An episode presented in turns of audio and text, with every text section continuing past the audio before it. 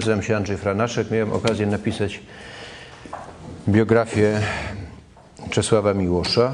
Mm, poza tym pracuję w Tygodniku Powszechnym, gdzie mamy na przykład przyjemność współpracować siedząc tutaj panią profesor Olech, którą się już demonstracyjnie witałem. E, no i chciałbym chwilę z Państwem, znaczy najpierw ja myślę sobie, że trochę jednak e, będę mówił, tak to zwykle bywa w takich sytuacjach, ale mam nadzieję, że spotykając się tutaj w dość kameralnym e, gronie i jak sądzę gronie osób zainteresowanych Miłoszem, a także jak sądzę niełatwą sytuacją rozmawiania o Miłoszu w szkole, co do czego nie jestem fachowcem, ale mam takie przeczucie dość intensywne, bym powiedział, że właśnie nie jest to łatwa sytuacja. No więc mam nadzieję, że będziemy także rozmawiać wspólnie po prostu, do czego Państwa będę już zachęcam, jeszcze pewnie będę później natrętnie e, dalej zachęcał. E, dwa zdania, dwa zdania jeszcze na własny, na własny temat. Ja miałem po prostu okazję bardzo już wiele lat temu poznać Czesława Miłosza, no ponieważ mieszkam w Krakowie, pracuję w tygodniku, a także byłem wcześniej związany związane z takim pismem już nieistniejącym, które nazywało się Nagłos i najpierw było pismem mówionym jeszcze w stanie wojennym, czy tuż po nim, a później, i to był okres, w którym miałem okazję z nim współpracować, było to po prostu pismo, e, pismo, pismo, redagowane przez Bronisława Maja, Jerzego Ilga między innymi. Mm, no i, i z tych powodów jako wtedy jeszcze, e, wtedy jeszcze młody człowiek miałem no, to szczęście i okazję trochę grawitować w pobliżu, w pobliżu Miłosza, który był taką olbrzymią gwiazdą, jak wiadomo. Mm, a nie chodzi mi tutaj oczywiście teraz o gwiazdę, że tak powiem, medialną, tylko o ciało niebieskie, wokół którego po dalszych i bliższych orbitach mnóstwo, e, mnóstwo osób się w Krakowie i nie tylko w Krakowie w latach 90. Mm, poruszało. No a potem właśnie Jerzy Ilk wpadł na pomysł, że może mówiąc te słowa mógłby napisać biografię Czesława Miłosza. Mówiące dziś te słowa wtedy z taką lekkomyślnością, e, brawurą człowieka niedoświadczonego powiedział, że no właściwie chętnie, co zresztą umożliwiło mu wtedy ucieczkę od konieczności pisania doktoratu, co zawsze jednak jakoś pomaga. No i nie zdawał sobie sprawy, jak to będzie później, e, później wyglądało, a już nie, nie mnożąc tych, że tak powiem, takich retorycznych ozdobników, no to rzeczywiście dość długo nad tym e, pracowałem. Przede wszystkim dlatego, że jak, no jak Państwo sobie zdajecie sprawę, sam życiorys Miło, Miłosza jest e, przepastny, że tak powiem. Obejmuje sobą de facto cały wiek XX takim symbolicznym znaczeniu od od jego samych początków, okresu jeszcze przed I wojną światową, no do jego takiego też znów symbolicznego zwieńczenia, czyli upadku muru berlińskiego, upadku e, komunizmu w Europie, e, upadku Imperium e, Sowieckiego. I wszystko to, co, co się wydarzyło w tym czasie, mm, Miłosz, Miłosz w jakiś sposób doświadczył, przemierzył to dwudzieste stulecie Taki cytat, który lubię przytaczać, zresztą nawet przytaczam go w tej y, książce, pochodzi on e, z Marii Janion, iż miłość przeszedł, doznał na własnej skórze wszystkie intelektualne piekła i niektóre raje XX wieku i nie tylko ich doznał, ale także je przemyślał, opisał i no, był, był takim zaszczykiem olbrzymim intelektualnym dla polskiej kultury. E, I, I, mówi Janion, że nie wiadomo, jak ta polska kultura by sobie bez Miłosza poradziła na swoich krótkich nóżkach. Oczywiście jest to, jest to jakiś obraz bardzo skrótowy i e, symboliczny, a nie chcę też, nie chcę też dzisiaj mówić o, o takiej próbie rekonstrukcji nawet bardzo skrótowej całości życiorysu Miłosza, bo tu można mówić i mówić i Wiem z doświadczenia, że w pewnym momencie twarze słuchaczy mają taki stopień nasycenia, tak bym to, um, dogłębnego nasycenia, tak bym to określił. Natomiast chciałbym mówić o czymś, co mnie, o, o właściwie dwóch, jakby takich, trzech może głównych e, zagadnieniach, które wydają mi się e, istotne, ciekawe dość. No i warte zastanowienia. Pierwsze to byłby hasłowo mówiąc taki miłość w sporach, w swoich buntach, sprzeciwach, niepokojach, bardzo gwałtownych sporach, e, najrozmaitszych i zaraz o, nie, o tym postaram się opowiedzieć.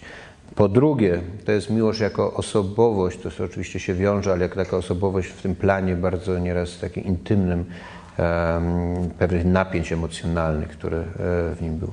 I wreszcie po trzecie to jest jakby pewna jego wizja kultury i jej spotkanie, czy też właśnie niespotkanie się kultury, człowieka, człowieczeństwa, mówiąc takim bardzo patetycznym językiem, i jej właśnie spotykanie się lub niespotykanie się z naszą dzisiejszą już współczesnością.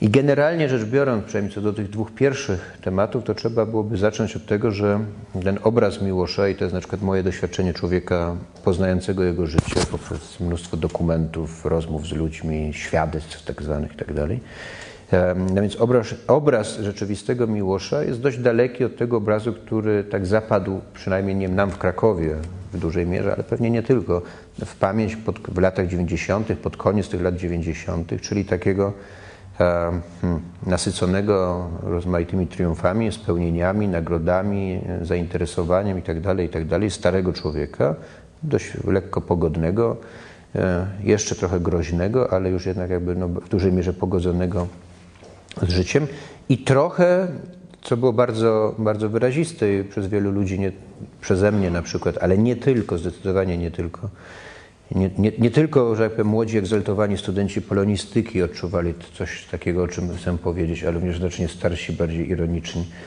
e, ludzie. Mianowicie takie poczucie, że jest to rodzaj nie, ktoś rodzaju świętego starca, do którego byśmy chcieli przyjść, prawda, i zapytać się właśnie, jak należy żyć, co jest ważne, gdzie jest dobro, gdzie jest zło, prawda, i tak dalej. No, ja się nigdy na taką, aż taką brawurę nie, nie, nie zdobyłem i może dobrze. Ale później zacząłem sobie uprzytamniać, że on przez całe życie zupełnie nie miał właśnie nic wspólnego z kimś takim, kogo byśmy nazwali człowiekiem spokojnym, pogodzonym, spełnionym, uspokojonym, czy jeszcze e, jakie by tu można było słowa e, użyć. Że przeciwnie, zawsze poruszał się tak naprawdę po. Um, człowiek w średnim wieku, wyobrażając sobie język młodzieży, powiedziałby, że młodzież by powiedziała po bandzie idąc. Prawdopodobnie młodzież już nie mówi niczego takiego, ale tak sobie to mogę wyobrażać. W każdym razie po ekstremach, że tak powiem, e, doznań. E, że był bardzo gwałtowny zarówno w swoich emocjach, jak i e, w osądach, podejmowanych decyzjach, które podejmował bardzo często intuicyjnie, właśnie emocjonalnie ale przede wszystkim mamy takiej gwałtowności odczuwania świata, generalnie rzecz biorąc. I to wszystko widać już w bardzo wczesnym e, okresie jego życia, jak, kiedy jest nastolatkiem, właśnie chłopcem, przekształcającym się powoli w nastolatka, kiedy jest gimnazjalistą. Ale jeszcze wcześniej należałoby powiedzieć te umowne trzy zdania, czy też jeden akapit na temat jego dzieciństwa które Państwo pewnie w jakiejś mierze znacie, ale dla takiego zarysowania obrazu jest to e, przydatne. To jest generalnie rzecz biorąc, najprościej ujmując, dzieciństwo pozbawione w dużej mierze stabilności, ciągłości doznań, takiej hierarchiczności e, budowy świata, poczucia bezpieczeństwa. Pierwsza podróż Miłosza to jest podróż trzylatka, który przemierza ileś tysięcy kilometrów na głęboką, że tak powiem, głąb Rosji, na, na Syberię, bo jego ojciec tam buduje mosty czy wiadukty kolejowe. Matka z tym synem, chłopcem postanowił go odwiedzić, prawda? I twierdził później, że jeszcze nawet właśnie z tego czasu zostały z nim jakieś, jakieś wspomnienia. Niewątpliwie było to też takie wspomnienie właśnie zmiany, przemieszczania się, prawda? Świata E, w pewnym ruchu. Zaraz później e, jest, wybucha pierwsza wojna, przez chwilę się nic nie, nie, zmienia, ale ojciec zostaje zmobilizowany, potem jest rok 1915, na froncie wschodnim Niemcy odnoszą kolejne zwycięstwa, ten front się właśnie przesuwa e, i mieszkańcy majątków, mówiąc umownie podwileńskich, a więc także majątku Szetejnie, majątku dziadków Miłosza, uciekają do Wilna. I tutaj jest właśnie już taki bardzo wyrazisty obraz, który później on przypomni, że jego pierwsza świadomość, pierwsze takie bardzo wyraziste wspomnienie, pierwsze jakby odnalezienie się w świecie, To jest odnalezienie się związane z tym, co się działo wokół, a wokół działo się jakiś rodzaj katastrofy. Ucieczka, e, jakieś rozbłyski na horyzoncie, wybuchy pocisków, kobiety, które płaczą lub się modlą, mężczyzn pewnie mniej, bo może są e, w armii. On jest małym chłopcem na takiej furce, bryczce, furmance, czym, czym jeszcze jedzie e, koło swojej babki, wtula się w tą babkę, bo to jest ciepło e, i bezpieczeństwo, ale wokół właśnie tam bydło ryczy, gnane, e, uciekają. Jest jakieś doznanie paniki, prawda? On, on oczywiście nie rozumie, co się właściwie dzieje, czy w każdym razie mało z tego rozumie, ale na pewno ma takie doświadczenie strachu. No i jak wiadomo, zwłaszcza tym, którzy czytali na przykład rodzinną Europę, gdzie Miłosz to dość dokładnie mm, opisuje, rekonstruuje, mm, rodzina przemierzała, że tak powiem, podążała za linią frontu. No, ojciec jako właśnie znów inżynier wojskowy, a matka z synem, potem z drugim także synem, bo w międzyczasie rodzi się jego młodszy brat za nim, prawda, spędzają życie w wagonach kolejowych, e, w pałatkach, gdzieś mieszkają i coraz głębiej się cofają, zbliżając się stopniowo e, do Moskwy. Gdzieś tam pod Moskwą są w takim momencie, kiedy wybucha tak zwana rewolucja październikowa. I oczywiście ten chłopiec tego nie rozumie, chociaż twierdził, pisząc rodzinną Europę, że zapamiętał tajemnicze słowo Lenin, które gdzieś tam się pojawiało wtedy. Tak? Ale widzi, że znów ten świat się, e, świat się zmienia. Żołnierze być może mordują oficerów, tak wspominał jego młodszy e, brat e, później, Andrzej. Oni sami gdzieś jakoś uciekają, przedostają się do Dorpatu. Tam ojciec jest e, już zaakceptowanym, takim pożytecznym specjalistą, zaakceptowanym przez Radę Robotniczą jakiejś fabryki, ale znów ten mały chłopiec wspomina, że w nocy budziły go rewizje, bo komisarze bolszewicy wchodzili do mieszkania, przecząsali je i taki był początek jego dojrzewania, prawda? Znów pełne niepokoju, zagrożenia, takiego uczucia strachu.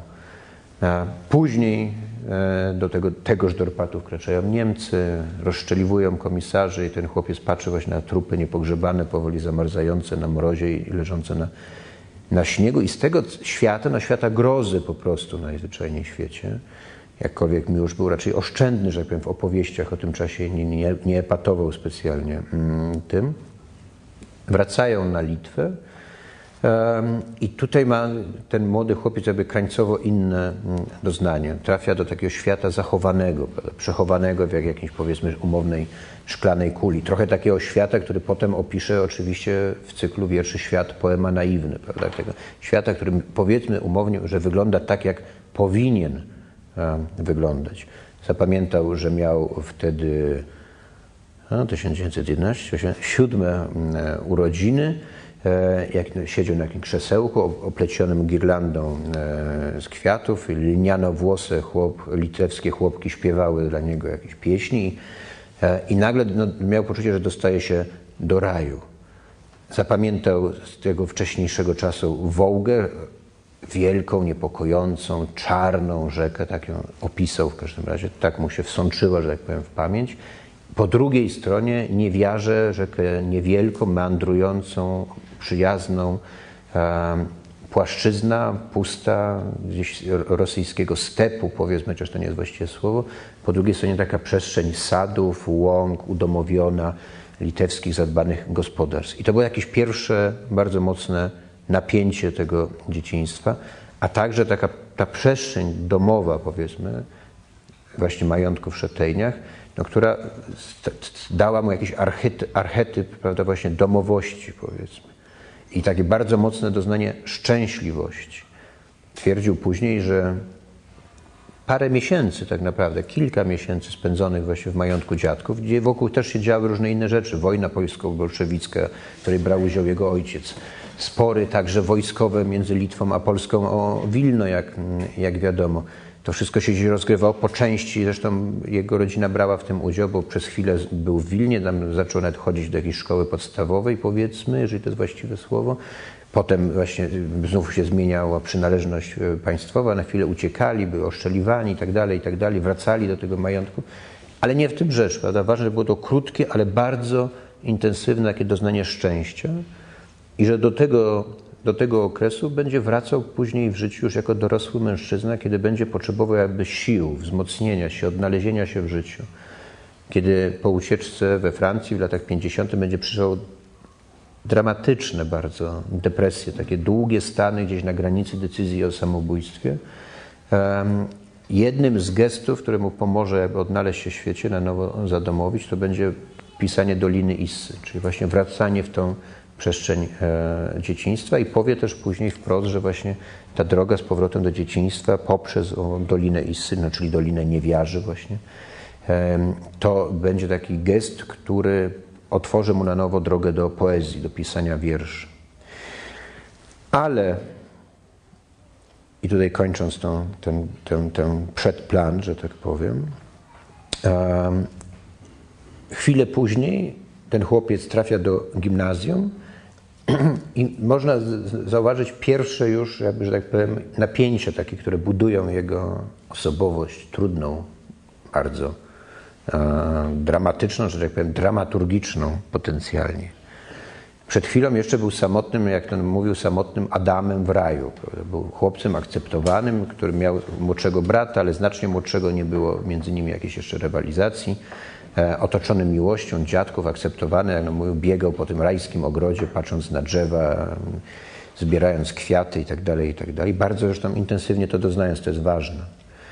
Teraz trafia do społeczności e, szkolnej, którą która jest dla niego zaskoczeniem, bo nagle czuje się oceniany. Trafia w przestrzeń rywalizacji.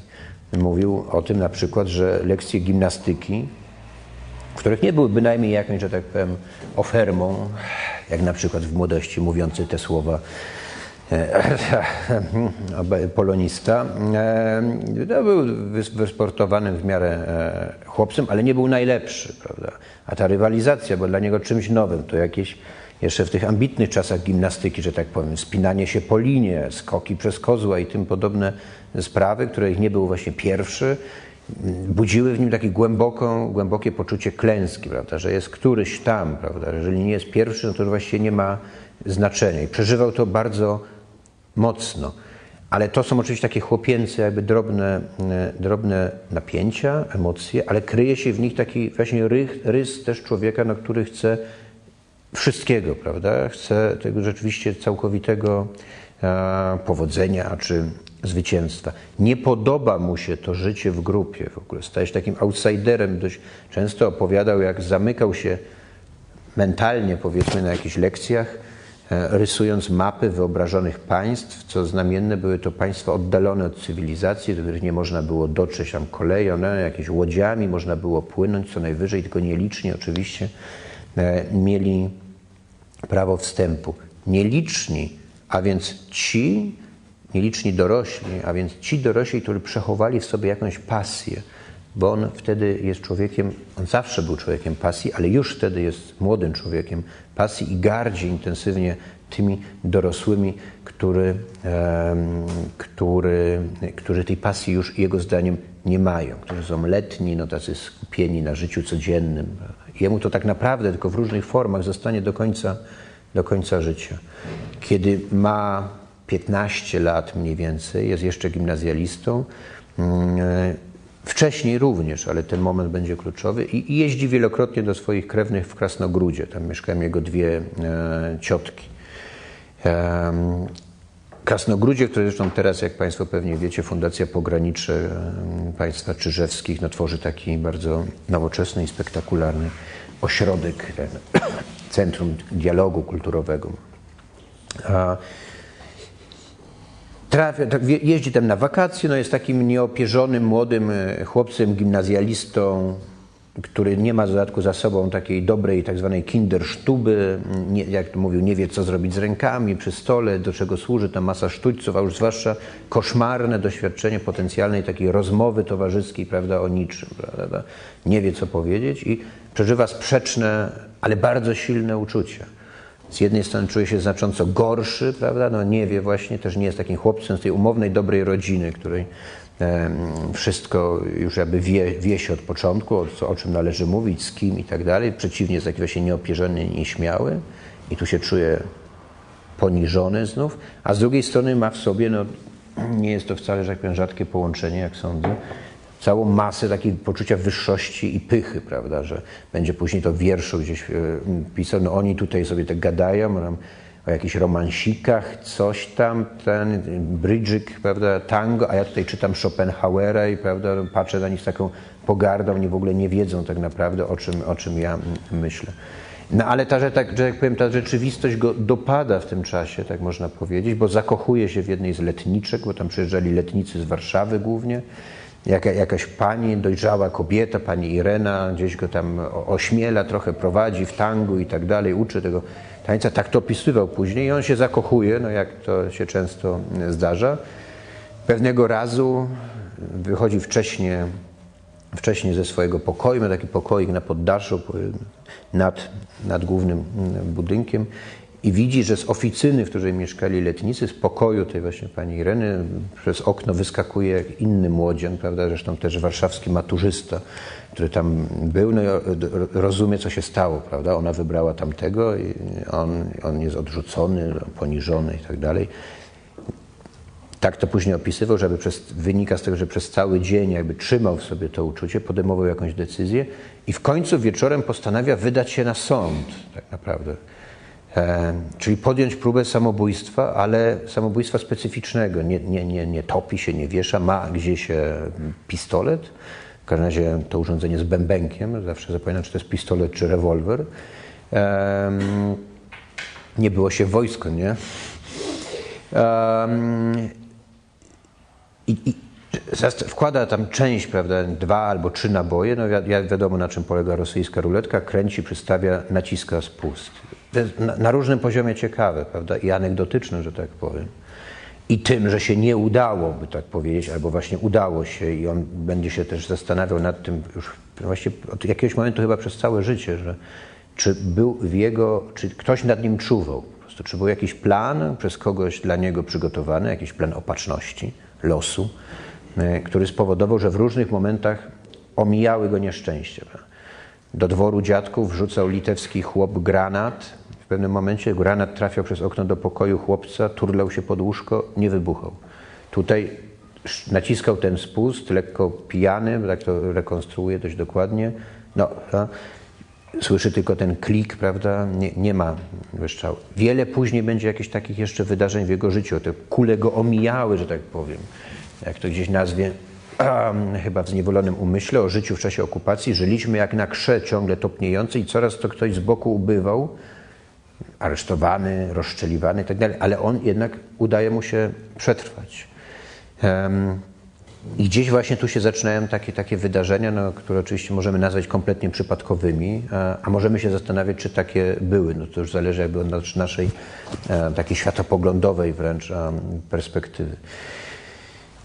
On wtedy nie umiera, ale jest ta skala, że tak powiem, emocji, która każe mu spróbować podjąć taką, e, taką decyzję w tym samym mniej więcej czasie przeżywa emocje, by tak rzec, bardziej intelektualne, ale równie silne, co też jest dla niego charakterystyczne. Zaczyna gimnazjum jako poten potencjalny przyszły przyrodnik, ornitolog, zachwycony przyrodą. Chce być myśliwym, chce po, po, podchodzić ptaki, głuszce na przykład. E, uczy się wypychać ptaki, uczy się oczywiście tej klasyfikacji Linneusza, którą jakiejś części będzie pamiętał już w późnej starości. Robi zielniki, hoduje zwierzęta, czy zmusza rodziców, żeby w wileńskim mieszkaniu pozwolili mu trzymać puchacza i tak dalej, i tak dalej. Jest prawda, zapalonym naturalistą, o, tak byśmy powiedzieli.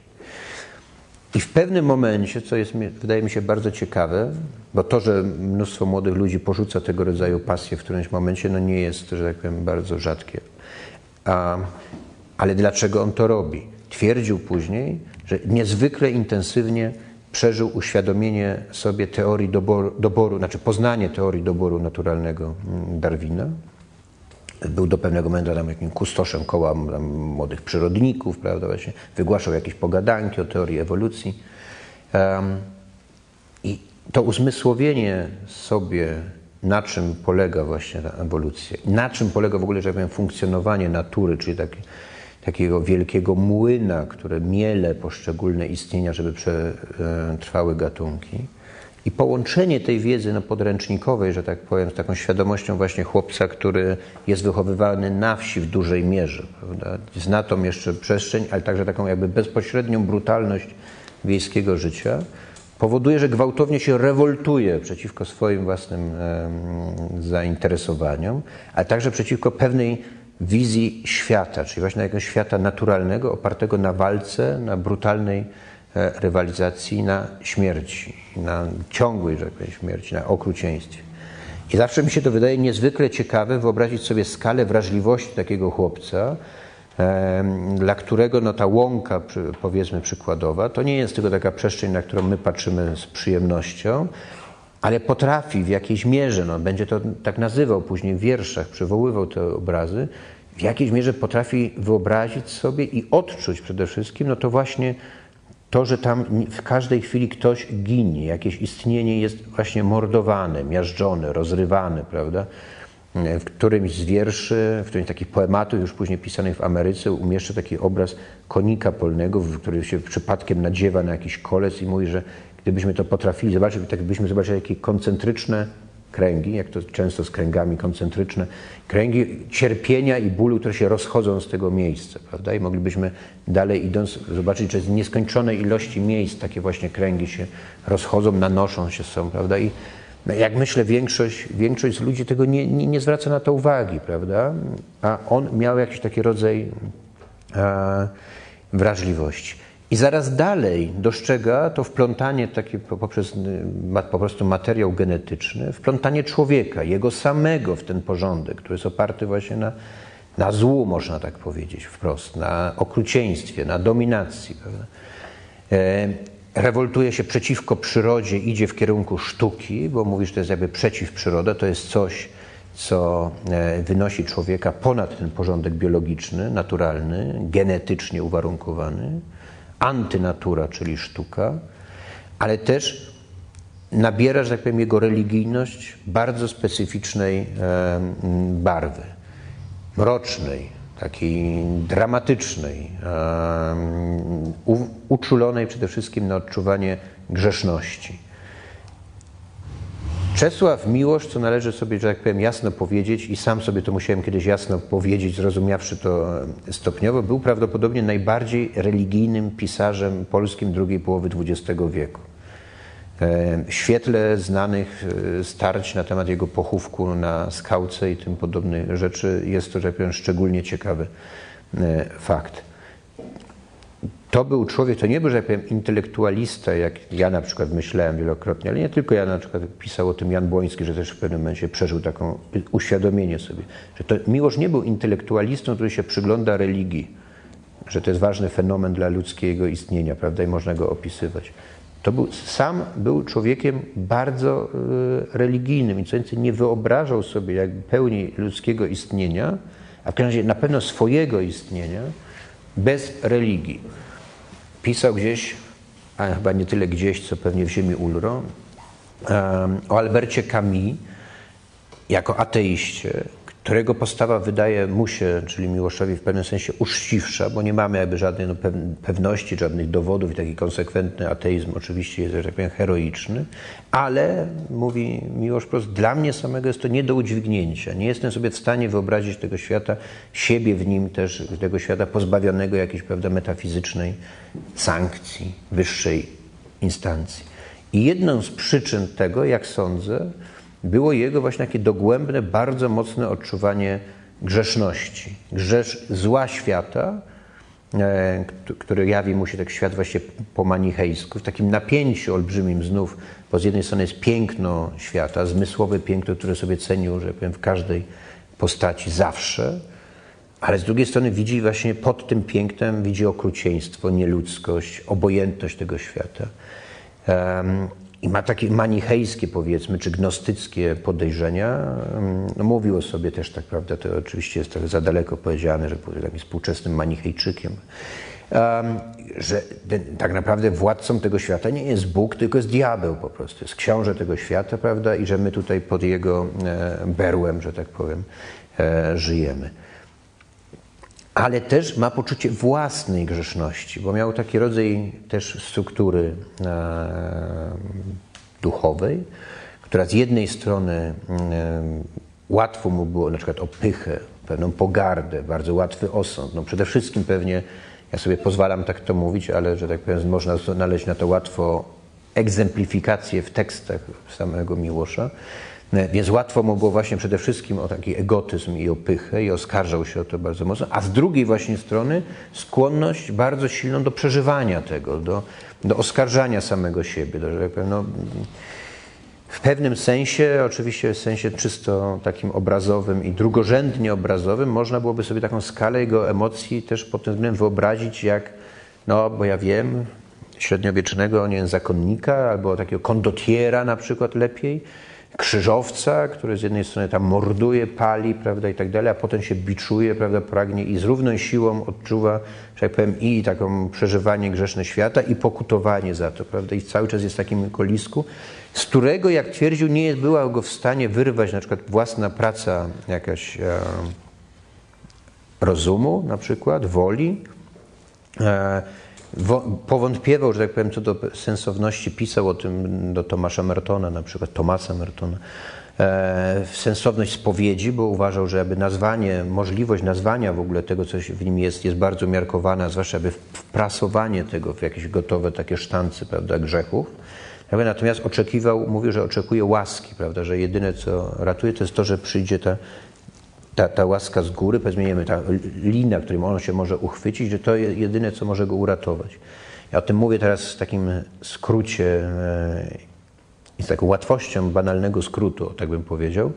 Ale to było jakby no, pasmo, które, które towarzyszyło mu przez całe życie, właśnie gdzieś od tego okresu gimnazjum, aż do tej późnej bardzo starości, którym, jak pamiętamy, pisał wtedy bardzo zaskakujący, kontrowersyjny, jak to się łatwo mówi, list do e, Jana Pawła II z tym pytaniem, prawda, z tym, czy stwierdzeniem, że starał się w Twojej twórczości nie odbiegać od katolickiej ortodoksji. To oczywiście było bardzo zaskakujące, ale nie sądzę, że to był, że tak powiem, z jego punktu koniunkturalny gest, prawda? To był jakiś konsekwencji, chociaż ta jego religijność też się zmieniała oczywiście i może była stopniowo coraz mniej zbuntowana. W gimnazjum przeżywa ta, takie właśnie dramaty związane z sobą i swoją religijnością. Z jednej strony idzie do kościoła, patrzy na tam tłum mieszczan wileńskich, które przychodzą i pisze później o nich, że to są małpy, które zależy tylko i wyłącznie na tym, żeby się pokazać i zobaczyć nawzajem i w ogóle nie odczuwałem żadnych tutaj prawdziwych religijnych e, uczuć. A on sam, prawda, czuje się no właśnie jakoś wybrany, ale też skażony, prawda, on jest jeszcze gorszy, prawda, będzie się tak szarpał w takich emocjach i podobnie będzie też wyglądał jego słynny, bo przez niego samego wielokrotnie przywoływany, jego, jego słynna, wielokrotnie przywoływana relacja, konflikt o, ze swoim księdzem gimnazjalnym, katechetą, którym jednej stronie się kłócił dogłębnie, polemizował, zadawał mu tak zwane trudne pytania, no ten klasyczny tutaj już dowcip z tego okresu to jest ten, że prawda, jak to mm, wchodzi ksiądz do klasy, patrzy na Miłosza, Miłosz, ty wyjdź z klasy. Ale dlaczego? Jeszcze niczego nie powiedziałem, ale masz nieprzyzwoity wyraz twarzy. Prawda? Zresztą teraz sobie, jak to mówię, przypominam, że jeden z jego kolegów gimnazjalnych jeszcze, który, który miałem okazję się spotkać, jak powiem, próbował mi zademonstrować ten wyraz twarzy i ja tego już się nie posunę, ale byłem w stanie zrozumieć, że tak powiem, to, tak, tak, tak te, te, te emocje. I to było też, ale, to było, ale z drugiej strony jest mu tak naprawdę do tego księdza blisko. To był taki ksiądz jeszcze w takiej mrocznej, bardzo jakoś tak umownie nie, nie mówiąc, nazwijmy to tak, nie wiem, XIX-wiecznej czy późno XIX-wiecznej wizji religijności przede wszystkim nakierunkowanej na seksualność i zło seksualności. No, I tu znów są takie standardowe fajne anegdoty, prawda, gimnazjum męskie, żeńskie, w środku podwórko. E, latem dziewczyny gimnastykę mają na, na tym podwórku, no, lata dwudzieste w Wilnie, jak, jak, mówię, jak myślę, stroje musiały być po prostu olśniewająco śmiałe, jak, jak sądzę. Po wakacjach któregoś razu uczniowie tego męskiego gimnazjum stwierdzają, że w tych oknach wychodzących na podwórko zamontowano takie specjalne żaluzje, które wpuszczają światło, ale nie można popatrzeć w dół, że, prawda, nie rozpraszało, bo ksiądz tego zażądał. Protesty zdjęto później. No i, i tak dalej, prawda? Um, jeden z kolegów Miłosza rysuje na tablicy układ elektryczny, jakieś żaróweczki, coś tam, bateryjka. Ksiądz wchodzi do klasy na przerwie, patrzy, biegnie do dyrektora jak niektórzy z Państwa pewnie pamiętają, bo gdzieś to Miłosz opisuje, prawda, to narządy rodne kobiece namalowali, panie dyrektorze. No takie, takie, takie historie, śmieszne.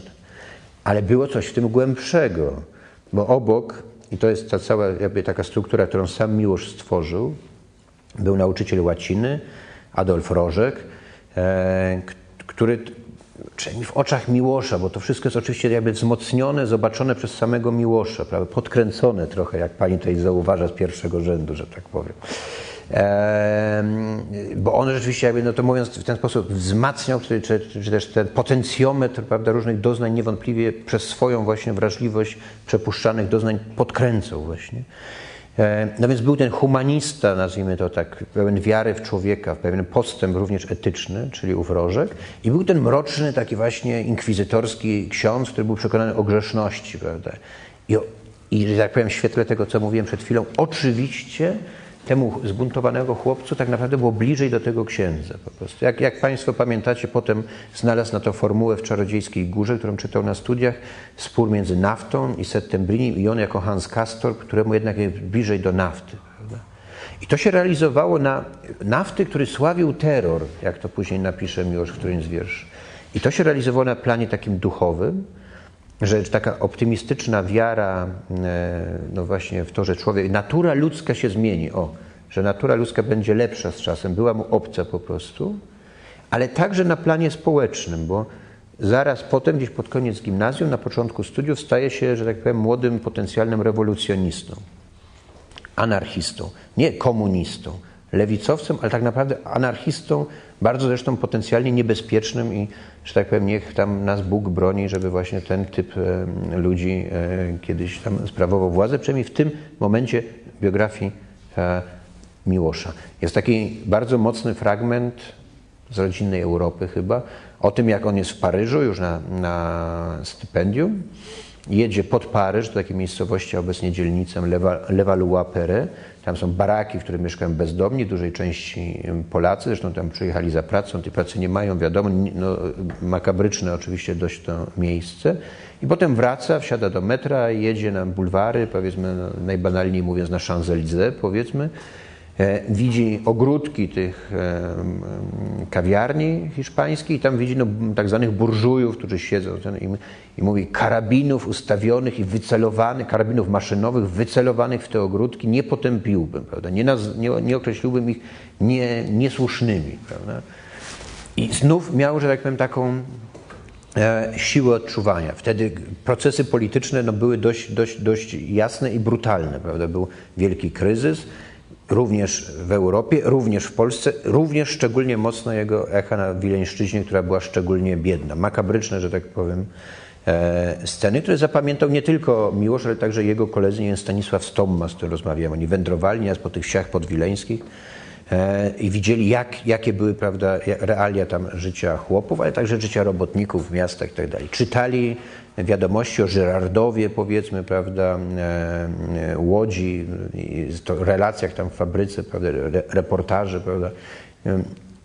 I to jest coś, co nazywano później, e, właśnie Stomma to na przykład tak nazywał, kompleksem Cezarego Baryki, prawda. Rozmawiamy z polonistami, więc nie trzeba, że tak powiem, specjalnie tłumaczyć, że była taka książka jak Przedwiośnie, prawda zawód młodego pokolenia, które ten świat się zdecydowanie nie podoba i słusznie zresztą, idzie coraz bardziej na lewo, prawda? Idzie pod te czerwonymi sztandarami, ostatecznie rzecz biorąc, na, w demonstracji na, na barykadę ewentualnie. I mnóstwo kolegów Miłosza, tak właśnie i on sam, bo mnóstwo, tak naprawdę oni byli jakąś niewielką grupą w takim oceanie o wiele większym, którym byli jedni, trochę było takich e, po prostu oczywiście indyferentnych politycznie młodych ludzi, trochę było takich konserwatystów e, związanych, jak to wtedy nazwano, z żubrami, czyli takim ziemiaństwem e, z Wileńszczyzny jeszcze w miarę bogatym. Mnóstwo było młodzieży wszechpolskiej i wobec tego, tego, tego świata były takie niewielkie grupy, które nazywały się młodymi intelektualistami, poszukiwaczami i Często były tam, że tak powiem, młodzież żydowska, też że to się nie bardzo się przenikały, ten, ale były podobne, że tak powiem, procesy. Jak mówił Miłosz, że nie, Żydzi czuli się, młodzi Żydzi czuli się wydziedziczeni jakby ze swojej kultury, możliwości asymilacji i szukali jakiegoś rozwiązania. po lewej stronie. Tu byli tacy zbuntowani, młodzi ludzie zbuntowani wobec swoich na przykład ziemiańskich e, przodków, prawda, i też szukający jakieś inni już, prawda, nie, nie przynależący do tej kultury dworu, brzydzący się tą kulturą, e, szukający czegoś. E, Wielu z tych bliskich przyjaciół ówczesnych Miłosza poszło, że tak powiem, bardzo daleko, bo wstąpili z czasem do nielegalnej komunistycznej partii Polski, potem w czasie wojny uciekli do Związku, zakładali Związek Patriotów, Związku Sowieckiego, zakładali Związek Patriotów Polskich, potem przemaszerowali z armią e, do Lublina, współtworzyli jej rząd, byli jak Sztachelski, powiedzmy, czy Jędrychowski dygnitarzami, Putrament, dygnitarzami Polski Ludowej. Miłosz dość szybko został takim outsiderem tego ruchu, trochę dysydentem można powiedzieć, aczkolwiek miał taki publicystyczny, bardzo mocny e, okres, krótki, ale jednak gdzieś w, w, w, połowie powiedzmy, czy we wczesnych latach 30 kiedy publikuje takie bardzo zdecydowane, właśnie antymieszczańskie, antykapitalistyczne, antyburżujskie, że będę mnożył te klisze, prawda, artykuły, no pełne takiej znów nienawiści właśnie i pasji, bardzo mocnych odczuwań. Ale to jego niechęć, prawda, ja myślę, że to było, że jak powiem, że to była w pewnym sensie niechęć artysty czy, czy, czy poety że to, on nie był politykiem, to miał jakiś plan zmiany. Niektórzy jego z kolegów byli politykami lub przyszłymi politykami i byli zresztą bardziej umiarkowani w pewnych on, nim powodowała przede wszystkim pewna niechęć i odrzucenie do tego porządku właśnie mieszczańskiego, burżuazyjnego, mało intelektualnego czy aintelektualnego, jak sądził, nierozumiejącego, niezadowolonego siebie, ale także, i to, to, to też jest jakoś, jakiś, dla niego jakoś ciekawe, no także właśnie takiego, ten kapitalizm zjawił mu się jako przedłużenie praw natury po prostu, prawda, darwinistyczny kapitalizm. I jeszcze z takim młodym człowiekiem, który jest z jednej strony zmysłowy, a z drugiej strony bardzo, że tak powiem, zmysłowość, cielesność podejrza, podejrzliwie traktuje i pełen jest napięć tutaj, prawda? I to wszystko, jakby ten taki porządek, akceptacja tego świata, E, oficjalnego brzydzi go, od niego się jakoś rewoltuje, ucieka, jest niepewny siebie. Ja sobie to kiedyś tak wyobrażałem, że prawda, woli jest właśnie jest niepewny, więc chce ubrać jakiś mundur, prawda? Jest mu dobrze, w jakiś, jakiś, jakiś, znajduje ten sens trochę na zewnątrz siebie przez pewien czas. I pasuje mu taka, prawda, z grubego płótna kurtka tam z metalowymi guzikami, powiedzmy umownego rewolucjonisty, który może by rzucał te bomby i granaty, gdyby miał ku temu okazję. Nie miał dość szybko zresztą, że tak powiem, zaczął się z tego wycofywać, e, polemizować, przytamniać sobie, że tak powiem, to, to wszystko jest bardzo młodzieńcze, tak bym powiedział, jakieś takie poszukiwania, to widać w listach do Iwaszkiewicza, że Najpierw jest człowiek nieszczęśliwy, jakiś poczekujący akceptacji bardzo, a potem trochę właśnie w tym ruchu politycznym znajduje takie wzmocnienie. I na przykład już nie jest tak bałwofalczo oddany temu Iwaszkiewiczowi, bo ten, te relacje z Iwaszkiewiczem były niezwykle, no, przypominały takie po prostu zakochanie młodego człowieka, bardzo silnie przeżywane. I potem jakoś trochę się wzmacnia, znajduje jakiś taki porządek trochę organizacyjny, a potem z kolei już od tego porządku właśnie organizacyjnego, tej lewicy wileńskiej zaczyna się mm, dystansować ale też ten okres studiów to są takie postawy, które bardzo zostaną. Jest ta postawa lewicowania, która w gruncie rzeczy zostanie w nim, bo on zawsze był raczej, tak powiem, po umownej, bardzo tej lewej stronie, nie stronie stalinowskiej, e, oczywiście totalitarnej, ale jednak lewej stronie e, umownej sceny politycznej. A jeszcze silniejsze, zresztą oczywiście blisko z tym związane, czy no po prostu będące całością, to była taka bardzo mocna jego niechęć do takiej generalnej, mainstreamowej, jakbyśmy powiedzieli, może e, mentalności polskiej, przynajmniej tak, jak on ją widział.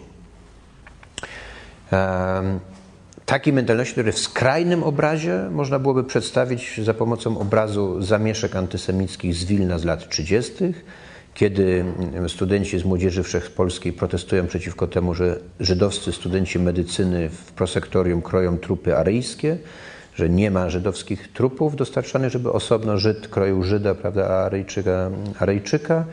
Są protesty, e, dochodzi do pierwszych jakichś bujek, któryś z tych żydowskich studentów, czy może rzemieślników rzuca kamień, trafia w głowę polskiego studenta, ten umiera, no i już się robi, że tak powiem, prawdziwa właściwie wojna, tłum studentów rusza w miasto, tłucze szyby, bije, swoich kolegów. Nieliczni, nieliczni Aryjczycy, jeżeli mogę tak głupiego słowa użyć, stoją po tej drugiej stronie. E, później jedna z koleżanek Miłosza będzie do niego w liście pisała, że pamiętam cię z tego okresu, jak zbiegasz tam po schodach w sali Śniadeckiego, powiedzmy z tym twoim dzikim wyrazem twarzy i z kawałkiem krzesła nad głową, prawda, bo tam no, bili się po prostu. To, to właśnie nie do, nie do e, jakby od, nie do przyjęcia standard, że tak powiem, zachowań ówczesnych z naszego dzisiejszego punktu widzenia. Getto ławkowe, które jeszcze za czasów Miłosza nie istniało, ale prawda, już zbliżało się, że tak powiem. Później, kiedy on będzie trochę starszy, to i w Warszawie, na, jak, jak wyglądały, że tak powiem, nauczanie na Uniwersytecie Warszawskim, torpedowane przez bojówki młodzieży wszechpolskiej, prawda, i tam nie, odprowadzanie niektórych profesorów do domu, żeby nie zostali pobici przez tam część studentów. Niezwykłe w ogóle, jakby to powiedzieć, nie, nie, no, tak, nie do przyjęcia historie. I on się w tym kształtuje, zawsze taki, że tak powiem, anty, antysemicki bardzo mocno. Tu znowu można byłoby jakiś wątek osobisty nakreślić z tym związany, ale mam poczucie, że Państwo już tego nie zniosą. Bo nie jesteśmy bynajmniej u kresu drogi. No, jak już przyjechałem trzy godziny, no to wiadomo, że cztery godziny powinienem mówić. Nie?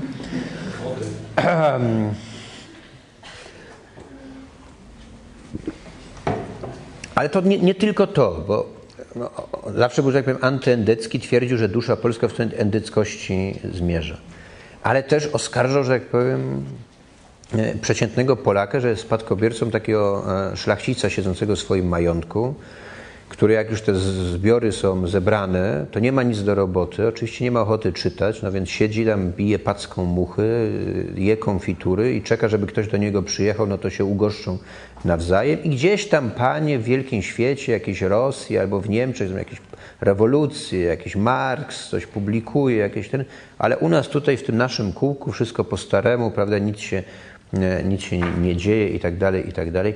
On tego nienawidził oczywiście, prawda? Zresztą może pod koniec życia troszeczkę był łagodniejszy w tych właśnie ocenach, ale zasadniczo tego nienawidził, gardził tym, prawda? I oczywiście był kompletnie inny, prawda? Był takim intelektualnym, płonącym, że tak powiem, pełnym lotu aniołem, który rzucał się właśnie na intelektualne treści, chciał w nich uczestniczyć, prawda? Zmieniać podejmować, myśleć, prawda, czy to Brzozowskiego na przykład i to była tradycja, która była mu bardzo bliska, taka tradycja bardzo silnej e, krytyki, prawda, polemiki, przewartościowywania.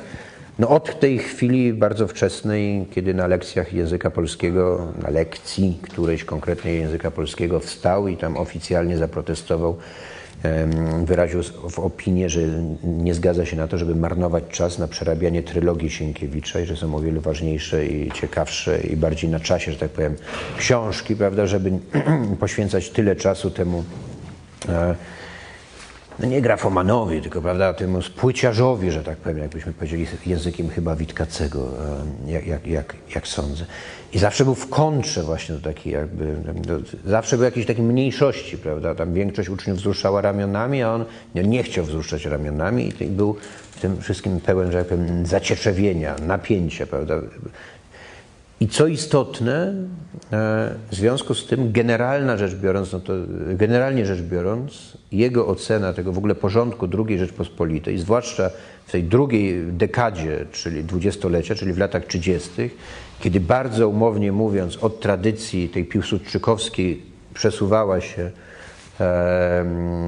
co się przesuwało, nie wiem, wagan, napięcie, obecność prawda, polityczna, w stronę no, prawicy, prawda, coraz bardziej takiej endeckiej, gdzieś tam na, na, na, na, na, dalekim horyzoncie, e, może lekko faszyzującej, ale to jest pewnie za mocne słowo z dzisiejszego punktu widzenia, w każdym razie, bo wtedy łat, łatwością takich słów używano, więc ten porządek był mu bardzo obcy tak naprawdę. Pracował tutaj już po skończeniu studiów, po pobycie w Paryżu, powrocie, tam różnych perypetiach wileńskich i tak dalej. Pracował tutaj w Warszawie. Mieszkał przy, nawiasem mówiąc, ale to już w czasie okupacji, przy Alei Niepodległości, które, mm, wtedy na peryferiach zupełnie mm, miasta, jak, jak, jak wspominał, ale wcześniej Wcześniej, wcześniej pracował w radiu, po prostu w rozgłosie na Placu Dąbrowskiego, w dyrekcji radia. Jako biurokrata, urzędnik, czy jak to nazwał w pewnym momencie ewangeliczny celnik, prawda, który siedzi, wypełnia rubryczki i tak dalej, dobrze zarabia, coraz lepiej zarabia, bo jest inteligentny i ma, ma siłę do, do pracy, więc wreszcie mu się po raz pierwszy w życiu dobrze powodzi, stać go na dobre ubrania, mówi, że lubił kupować krawaty i tak dalej. No. No ale gardzi sobą, bo przed chwilą był zbuntowanym lewicowcem, anarchistą, młodym poetą, poetą zaangażowanym społecznie, bo w międzyczasie, jak wiadomo, współtworzył żagary, pisał wiersze z poematu o czasie zastygłym właśnie, takie wiersze po części, tak właśnie polityczne, antykapitalistyczne i tak a tutaj ląduje na tak zwanej ciepłej posadce, posadce jest mu z tym źle i głupio, ale boi się znowu zerwać, bo tak, taka myśl, że jest członkiem bohemy gdzieś tam się gnieździ we wspólnym pokoju, też była nie do przyjęcia, więc jest w takim jakimś e, kleszczach, powiedzmy, nie może się z tego wyzwolić. I jeszcze ma dodatku za sobą to spotkanie ze swoim krewnym, Oskarem Miłoszem, mistykiem, którego spotkał w Paryżu. Ten mu mówi, że niedługo wybuchnie wojna, że powinien tą prawdę zanieść tam do najmądrzejszych przedstawicieli społeczeństwa żydowskiego i polskiego. On to próbuje zrobić, między innymi roz, usiłuje rozmawiać z profesorem Zdziechowskim w Wilnie, no ale jak mógł ten profesor popatrzeć na studenta, który mu tu jakieś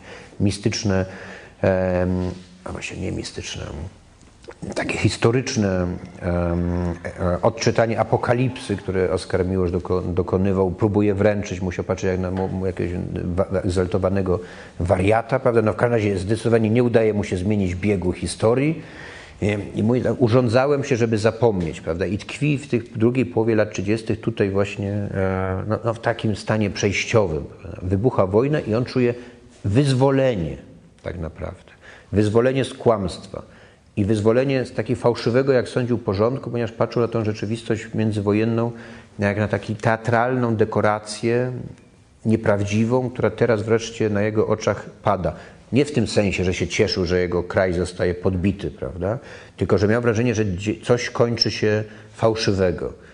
E, jest taki tekst, który on napisze w Wilnie, w lat, w, nie w latach, tylko w roku 1940 po prostu, którym opisuje, e, opisuje te doznania właśnie z ucieczki z Warszawy, ewakuacji i tak dalej. Wiadomo, trafił do Rumunii, ale to już nie będę o tym mówił, nie będę o tym mówił, ale opisuje takie momentalne doznania, mentalne obrazy, jakby dwóch rzeczy naraz. Ta optymistyczna i raczej naiwna pewnie jest taka, że widzi na przykład żołnierzy, którzy rannych, nad którymi inni żołnierze się pochylają, podają wodę i myśli sobie, że może z tego się rodzi jakiś tego bólu i cierpienia, rodzi się jakiś inny rodzaj takiej międzyludzkiej wspólnoty, czułości, czegoś, prawda, co zmieni, e, zmieni nasz świat. No, nie zmieniło. Ale z drugiej strony wcześniej jest taki porządek, nazwijmy to negatywny, i jego taki rodzaj zadowolenia, że oto niedawni ministrowie, dyrektorzy departamentów, powiedzmy i tak dalej, są odarci z kostiumu, prawda?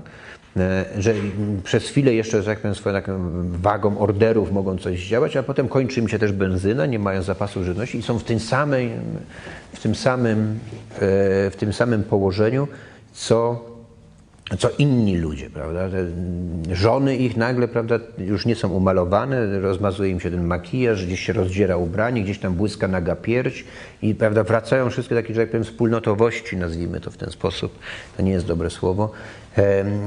Pewien kostium, wyniesienie, prawda, zostaje e, anulowane, powiedzmy. I, i to mu, można powiedzieć, odpowiada, że no, można, można powiedzieć, że ten, te, to pragnienie rewolucjonisty się spełnia w pewien w pewien przynajmniej sposób.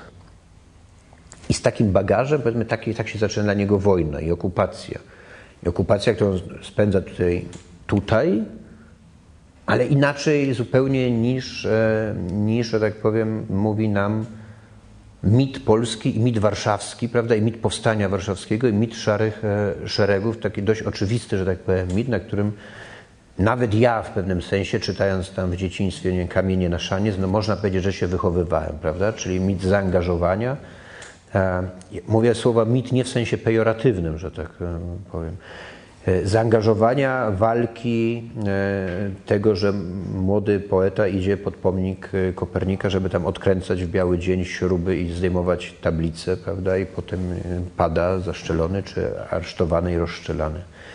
Jemu, czyli Miłoszowi, z różnych powodów, jakiś, można byłoby różnych, że tak powiem, szukać tutaj uzasadnień, jak najbardziej takich indywidualnych, albo na przykład tego, co on sam lubił wskazywać, takiej, że tak powiem, tradycji litewskiej, znacznie bardziej zdrowo, powiedzmy, rozsądkowej, czy jak to nam nazwiemy, bo to każde słowo tutaj, jak zaczniemy używać, to ma w sobie jakieś nacechowanie, prawda?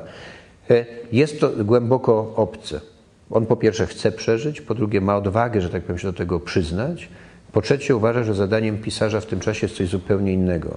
Myślenie, czytanie, pisanie, publikowanie w pewnym stopniu, na tyle, na ile to jest możliwe. I to właśnie robi przez te lata okupacji. I to różni jego, ale nie tylko jego, bo powiedzmy Andrzejewskiego czy Iwaszkiewicza w równej albo prawie równej mierze z tymi młodszymi o 10 lat warszawskimi poetami, o których później napiszę, że byli wyniesieni w niebo na tarczy eksplozji, prawda, z Baczyńskim, Trzebińskim, Gajcym, Stroińskim. Dla nich, dla tych młodszych, to byli ci starsi, jak to ironicznie mówili, panowie intelektualiści, czy panowie humaniści, którzy tutaj zajmują się jakąś filozofią, myśleniem, prawda, kiedy, e, mm, kiedy jest potrzebne zupełnie inne zaangażowanie. I tu znów jest jakiś taki zasadniczy rodzaj napięcia Miłosza no, z tym, co można nazwać takim głównym postromantycznym, romantycznym, jak to sobie nazwiemy, mistycyzującym na pewien sposób, choć nie tyle religijny, co narodowo, e, mesjanistycznym oczywiście wątkiem, bardzo mocnym wątkiem, prądem polskiej kultury. On jest przeciwko temu bardzo mocno i bardzo e, zdecydowanie.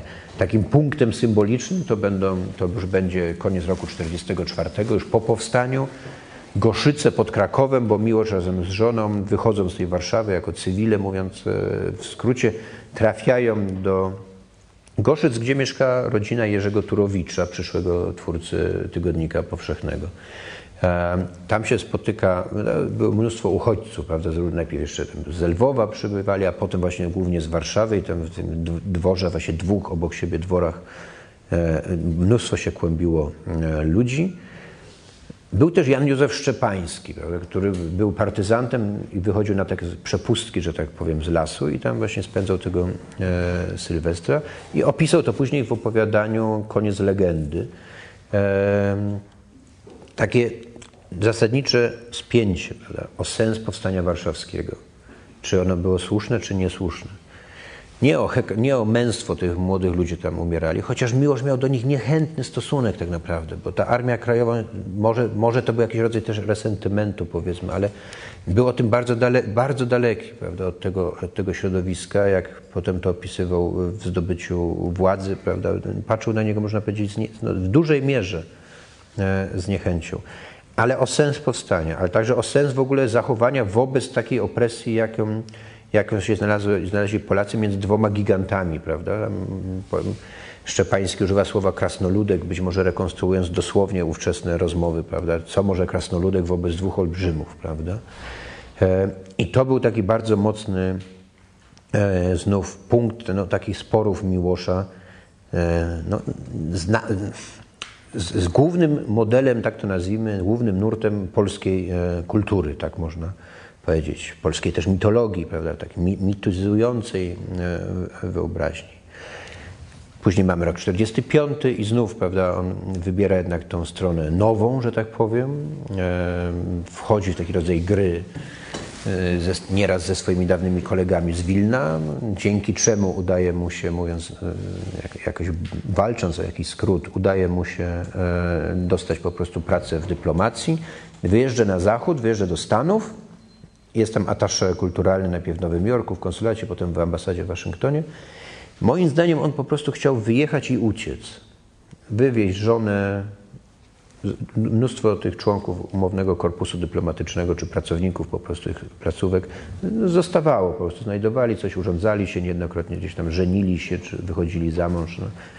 E, zostawali nawet tak się złożyło, że tam w Stanach mieszkał po zupełnie innej drodze prawda, wojennej jego kolega e, z gimnazjum, niejaki Ignacy Święcicki, którego jeszcze miałem okazję poznać i on właśnie e, ożenił się z taką panią z ambasady, która uciekła po prostu, uciekła to jest nawet dużo słowo, no po prostu nie przyszła pewnego dnia do pracy i została z nim, poprosiła pewnie azyl i tak dalej. To było dość, dość powszechne powiedzmy w tym okresie, czy częste w każdym razie. I mnie się wydaje, że on miał pierwotnie taki plan, Natomiast dojechawszy tam, stwierdził, że nie jest w stanie w żaden sposób odnaleźć się w tym świecie. Ameryka budziła w nim dogłębną pogardę i niechęć, prawda?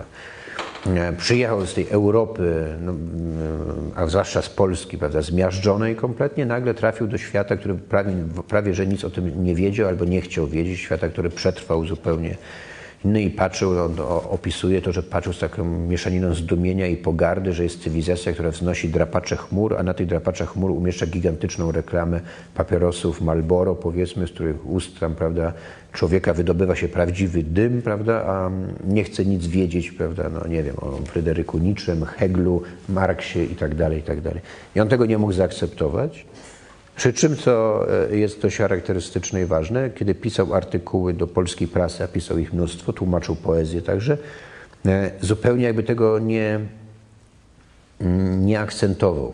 Pisał o Faulknerze, Hemingwayu, Steinbecku, w różnej tonacji, ale nigdy nie propagandowej. Prawda? Natomiast w tych prywatnych listach, które jak wiadomo były opublikowane później w takim tomie zaraz po wojnie, no, dawał wyraz takim, nawet jeżeli wzmacniał trochę to odczucie, myśląc o cenzurze na przykład, no to jednak zasadniczo był taki gest po prostu niemożności odnalezienia się w tamtym świecie, niemożności rozmowy, niemożności zaakceptowania czegoś, co mu się wydawało światem akulturalnym. No i znalazł się, można powiedzieć, w takiej hmm, ironicznej pułapce, że z jednej strony była ta Polska, która stopniowo z Polski e, no takiej przejściowej, nazwijmy, stawała się Polską coraz mocniej bierutowską czy stalinowską, jak wiadomo. I on z czasem uzyskał tego bardzo jasną świadomość, zwłaszcza po roku 1949, kiedy przyjechał tutaj na, na chwilę. E, z drugiej strony był ten właśnie umowny kapitalizm i i jego niemożność odnalezienia się w tym. Żona, którego namawiała, żeby zostali, absolutnie on się nie chciał. Także prawdopodobnie, znaczy nie prawdopodobnie, tylko na pewno powodu obawy artysty, który się boi, że straci swój język, że tak powiem, i, i, i że z poety o coraz większym znaczeniu tutaj w Polsce stanie się jakimś anonimowym takim no, kimś, prawda? Będzie musiał gdzieś, nie wiadomo, co będzie z sobą musiał zrobić. I zwlekał z tą decyzją jak mógł. Podejmował różne e, nic strasznego, no, plastikowy tylko ten kubeczek. Podejmował różne, e, różne takie rozpaczliwe ruchy, na przykład brał pod uwagę, co sam lubił później opowiadać i pewnie Państwo o tym słyszeli, e, brał pod uwagę osiedlenie się w takiej komunie chrześcijańskiej w Paragwaju, gdzie tam prawda, wspólnie karczowano dżunglę, budowano, znoszono budynki, uprawiano zboże i tak dalej. Pamiętam, jak jednak z pewnym takim przyjemnym poczuciem, że pewna opowieść znajduje swoje namacalne, że tak powiem, e, dowód, nazwijmy to tak. Znalazłem w archiwum Miłoszew Bajneke Library na Yale takie ulotki właśnie informujące o tej komunie, o tym, jak można do niej dotrzeć, jak się spotkać z przedstawicielami i tak dalej, i tak dalej.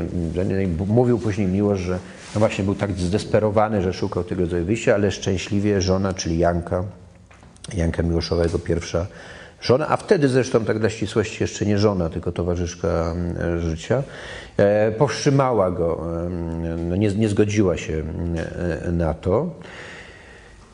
On potwornie nie chciał uciec po prostu. Bronił się, że tak powiem, rękami i nogami i prawdopodobnie gdyby władze ówczesne nie popełniły błędu i gdyby mu pozwolono zostać w Stanach, albo nawet ściągnięto go do Paryża, co było takim przejściowym etapem, ale tam pozwolono razem z rodziną w tym Paryżu zostać, no to pewnie by doczekał 56 roku, wtedy może wrócił, prawda, ta cała historia by się zupełnie inaczej e, potoczyła. Ale postanowiono go ściągnąć, odebrać, ściągnięto go do Warszawy, odebrano mu paszport, jak, wiadomo, pod koniec roku 50. No i on stanął na głowie, tak to nazwijmy w wielkim skrócie, żeby ten paszport odzyskać dzięki wstawiennictwu żony ówczesnego ministra spraw zagranicznych Modzelewskiego, Natalii Modzelewskiej. Dostaje ten paszport, wyjeżdża do Paryża. Żona w tym czasie jest w Stanach, nadal w ciąży, oczekuje na poród drugie, drugiego dziecka. Jemu nie pozwalają tam wrócić do, e, do, do Stanów na ten poród, chociaż podobno miał to obiecane. W końcu to dziecko się rodzi, przychodzi na świat drugi syn i Miłosz po jeszcze takich właśnie dwóch tygodniach zmagań, że tak powiem, z sobą w końcu decyduje się uciec, prawda, i ucieka, jak wiadomo, do Maison Lafitte pod Paryżem, gdzie się mieściła siedziba e, kultury paryskiej i był taki emigracyjny ośrodek potencjalnie mu życzliwy, streszczając tę historię. No i wydawałoby się, znów z najwyższym spokojem popijam wodę, ja mam. I wydawałoby się, że dość rozsądnym postępowaniem byłoby jakiś rodzaj wejścia w, te, no, po prostu w życie emigracji. Janka go namawiała, na przykład gdzieś w jednym z liście pisze, że prosi go, żeby nigdzie nie występował publicznie, żeby nie dał, żeby po cichu jakoś wrócił do Stanów.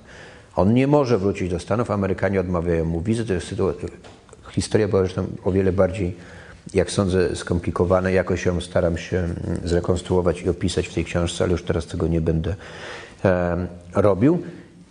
Ale on postępuje, że jak powiem, no, antystrategicznie ze zdroworozsądkowego punktu widzenia. Zamiast jakoś przyjąć ten los, jest mu on tak obcy, jest tak pełen znów pogardy tak naprawdę, nadużywam tego słowa, ale chyba by się Czesław Miłosz za to nie obraził, tak pełen niechęci wobec tych środowisk emigracyjnych, w których widzi po prostu taką przetrwali, znów to, tą rzecz, tą, ten świat przedwojenny, który przetrwał prawda, w takim zamrożeniu, a jemu jest dogłębnie on obcy.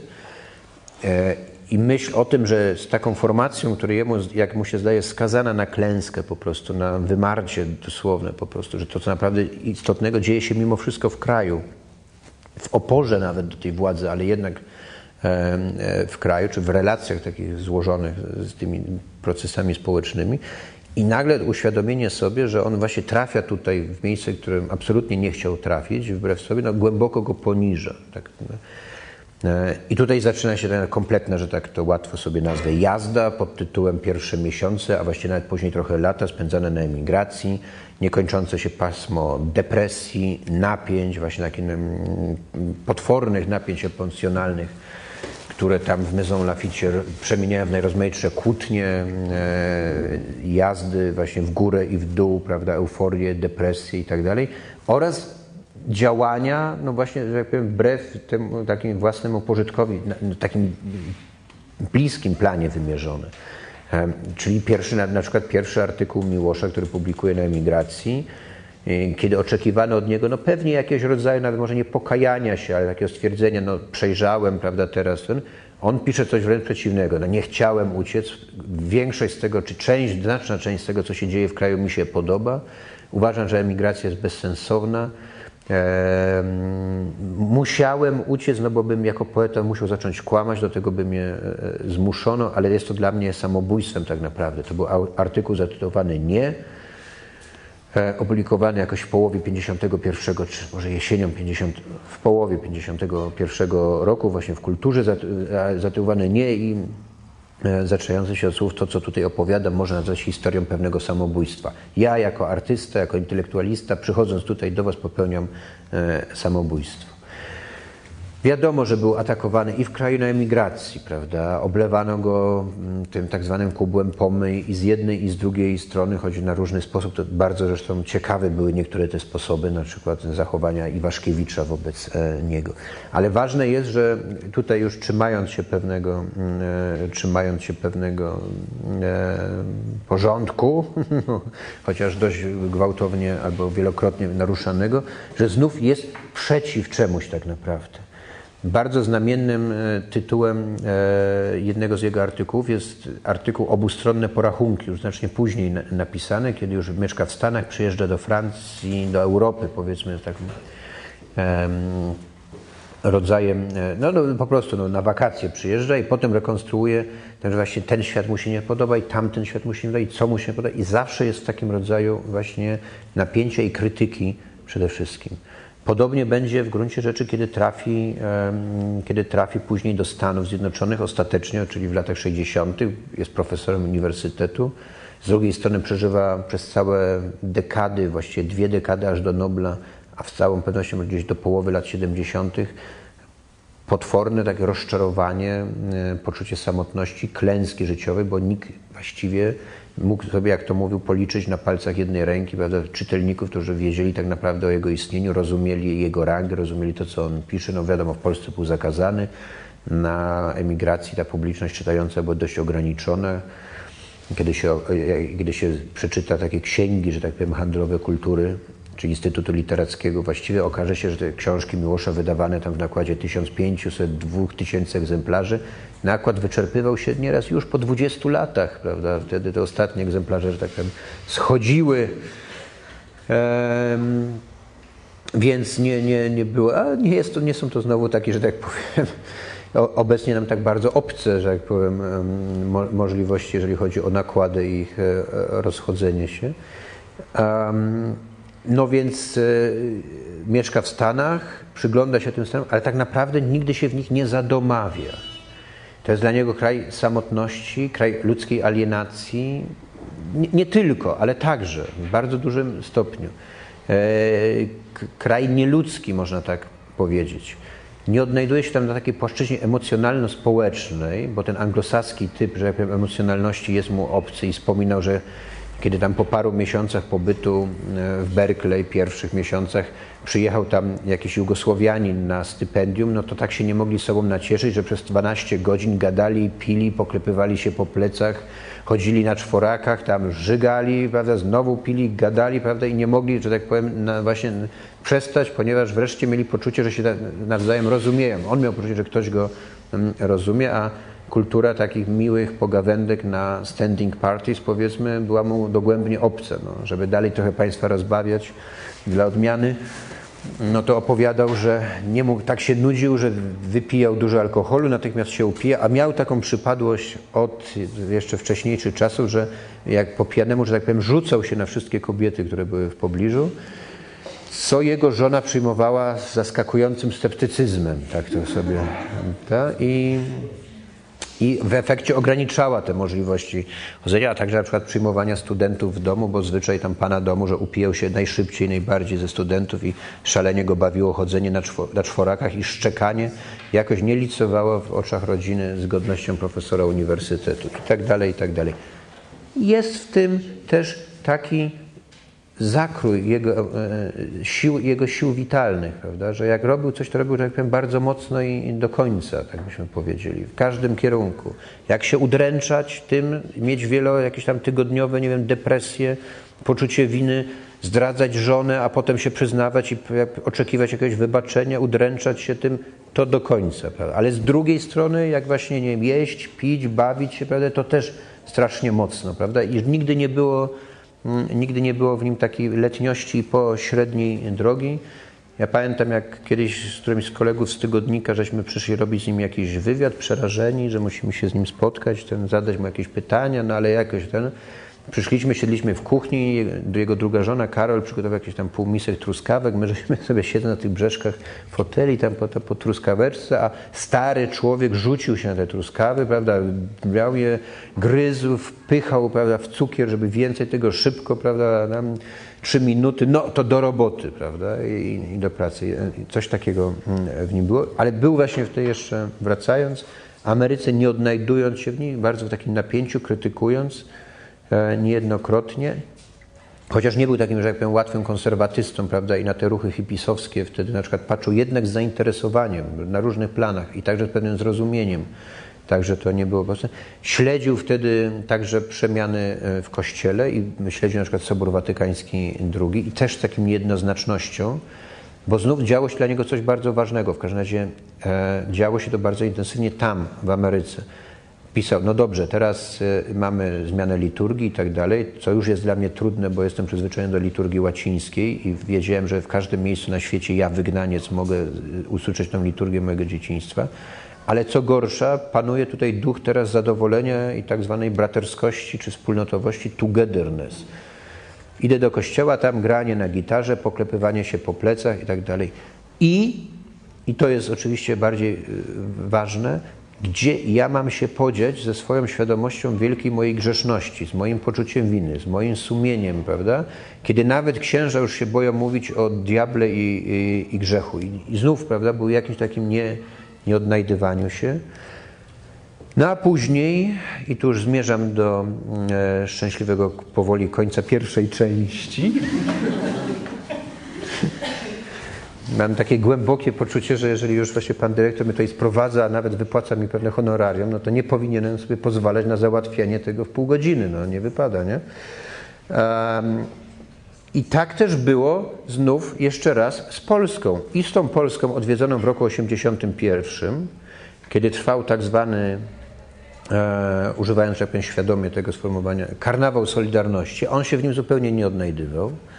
E, I pisał później, że e, w liście gdzieś, że był w Polsce, miał tak wśród młodzieży takie nastroje były jak przed powstaniem warszawskim, e, właśnie on się boi tego, co może nastąpić i bał się jakiejś prowokacji i tak dalej, ale też się bał, bardzo był niechętny jakim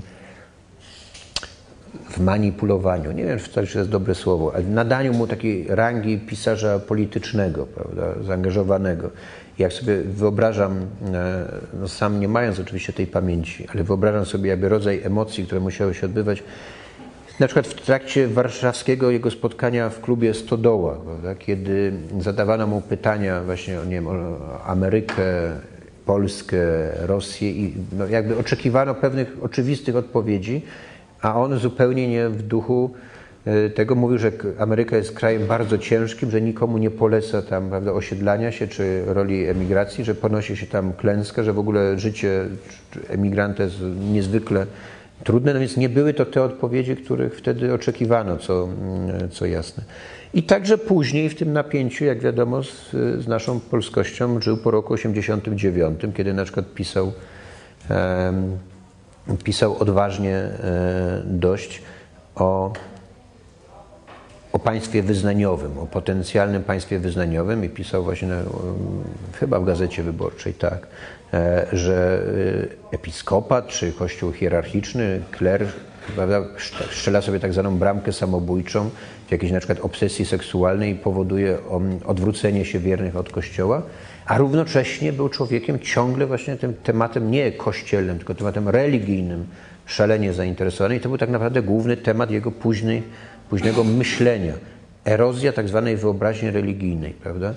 E, niezdolność do E, człowieka do jakby tak, tak naprawdę wyobrażenia sobie nie, życia pośmiertnego. Coś, co przez tam stulecia było jakoś dla człowieka do wyobrażenia, teraz dla nas jest, jeżeli mogę użyć tego, tego retorycznego, my nie, nie, niepojęte, prawda? Jak to zmienia człowieka. I został z takim właśnie też projektem duchowym, czy takim projektem niepokoju duchowego, czy niepokojem po prostu, E, no, do, do, do, samego końca, także wtedy, kiedy pisał na przykład traktat teologiczny, prawda, z takim właśnie też planem, żeby aby pomóc temu współczesnemu człowiekowi e, odnaleźć się, e, odnaleźć się wobec, wobec tych pytań religijnych, czy wobec w ogóle perspektywy religijnej. Bo dla niego jakby było nie do wyobrażenia,